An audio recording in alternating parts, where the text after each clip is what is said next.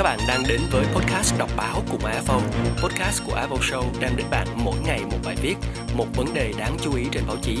Đọc báo cùng AFO không chỉ cùng bạn cập nhật những thông tin chính thống mới nhất mà còn được phân tích sâu hơn và đa chiều hơn. Hãy cùng AFO tạo ra một bộ lọc thông tin thật tốt với thông tin dành cho các bạn khán giả trẻ. Các bạn thính giả thân mến và trong uh, đọc báo của AFO buổi sáng đầu tuần ngày hôm nay xin được gửi đến các bạn một bài viết của tác giả Tuấn Sơn trong chuyên trang Con mắt uh, được đăng tải trên tờ Tuổi Trẻ cuối tuần. Bài viết với nhan đề Tìm ánh sáng cho cõi mạng âm u.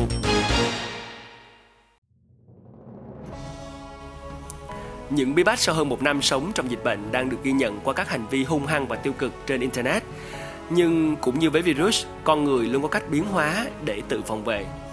Người dân tại 18 trên 22 nước trong khảo sát sự công bằng và an toàn tương tác trên mạng xã hội số năm 2021 mới đây của Microsoft cho rằng ứng xử văn minh trên mạng đã xuống dốc sau một năm thế giới sống chung với đại dịch Covid-19, một sự đảo chiều đáng buồn, nhất là khi khảo sát năm 2020 vừa mới cho thấy một tín hiệu khởi sắc.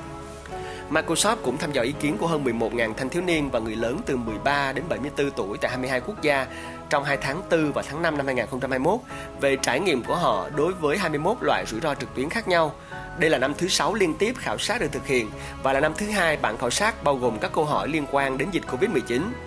Tại 82%, tức là 18 trên 22 quốc gia trong danh sách, phần đông người dân cho rằng văn minh trên không gian mạng đã tệ đi sau hơn một năm dịch giả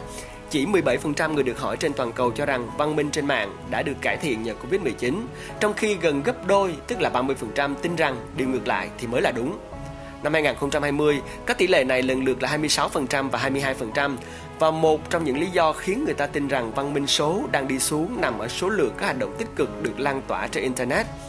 Khi được hỏi họ có nhìn thấy trên mạng có nhiều người đang giúp đỡ người khác hơn so với trước đây hay không, thì 56% trả lời là có so với tỷ lệ 67% của năm 2020.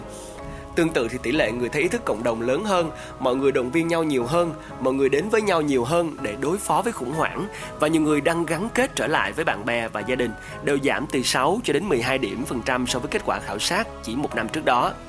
Trong khi đó thì tỷ lệ người thấy mọi người đang giải tỏa sự bức xúc của họ trên mạng là 67% và mọi người ít khoan dung hơn là 59% lại có xu hướng tăng so với năm ngoái. Và ngoài ra thì quá nữa, tức là 54% số được khảo sát cho biết họ đã trải qua hoặc chứng kiến nhiều cuộc công kích cá nhân và nhận xét tiêu cực hơn trong năm qua, tăng nhẹ so với 53% của năm 2020. Ba Lan, Philippines, Ý, Đức và Hungary là những nơi người dân ghi nhận không khí tiêu cực trên không gian mạng một cách rõ nét nhất.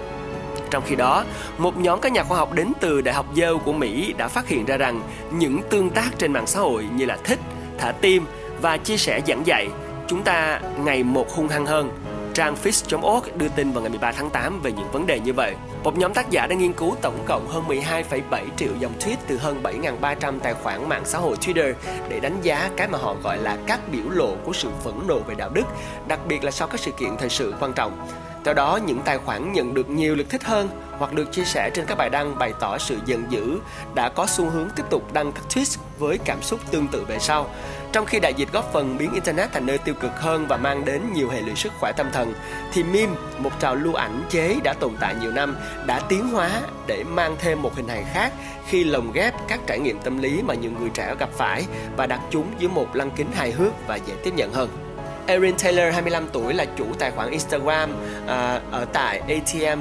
FEND chuyên đăng tải cái mà cô gọi là meme sang chấn nơi cô trải lòng về các vấn đề tâm lý của bản thân và học cách gạt đi nỗi xấu hổ khi đối diện nói về chúng. Ý tưởng đến với Taylor vào năm 2018 khi cô nhận thấy mình và nhiều người khác đang cần một không gian trên Internet nơi họ không chỉ tìm thấy tiếng cười mà còn là sự tự suy ngẫm liệu rằng tôi có ổn không đến sau đó. Càng nói về chủ đề này tôi càng thấy mình không còn đơn độc vì bỗng chốc có nhiều người lạ tìm đến tôi và nói tôi cũng đã trải qua những gì bạn trải qua. Taylor chia sẻ như vậy trên trang Mashable. Cô chỉ là một trong số không ít tài khoản chuyên đăng meme về chủ đề này và mỗi tài khoản đều thu hút từ vài chục ngàn đến vài trăm ngàn lượt theo dõi. Trên tài khoản Binge City, một meme nhận được gần 18.000 lượt thích là tấm poster với hình ảnh của một cô gái cùng dòng chữ mắc bệnh tâm thần là công việc toàn thời gian và tôi là nhân viên xuất sắc nhất của tháng. Theo cô Teresa Nguyễn, giám đốc chương trình của tổ chức phi lợi nhuận hoạt động về sức khỏe tâm thần Mental Health America, sáng tạo meme không chỉ là một liệu pháp tốt dành cho chủ tài khoản mà còn có tác dụng chữa lành nơi tiếp nhận. Nói ra được sang chấn tâm lý của bản thân thì luôn hữu ích, cho dù bạn làm điều đó thông qua một meme hay nói chuyện trực tiếp với người bạn hoặc với một nhà trị liệu. Các bạn thân mến, chúng ta vừa đến với một bài viết ở trong chuyên mục Con mắt, một bài viết đưa ra rất nhiều những con số, rất nhiều những dữ liệu khác nhau về những ảnh hưởng tiêu cực của mạng xã hội đối với những tương tác của chúng ta trong thời đại dịch. Nó ảnh hưởng tâm lý đến tâm lý của chúng ta ra sao? Chúng ta bí bách như thế nào sau hơn một năm sống cùng với dịch bệnh? Và những hành vi hung hăng và tiêu cực đó gia tăng trên Internet sẽ được xử lý như thế nào? Và đâu là một trong những cách tiêu biểu cụ thể nhất để chúng ta có thể tìm ra giải pháp cho chính bản thân mình với bài toán để trị bệnh tâm lý của chúng ta và tìm ra ánh sáng cho cõi mạng âm u. Tìm ánh sáng cho cõi mạng âm u là bài viết của tác giả Tuấn Sơn được đăng tải trên chuyên trang Con mắt của tờ Tuổi trẻ của tuần. Xin được gửi đến quý vị các bạn trong đọc báo của AFO buổi sáng thứ hai đầu tuần ngày hôm nay.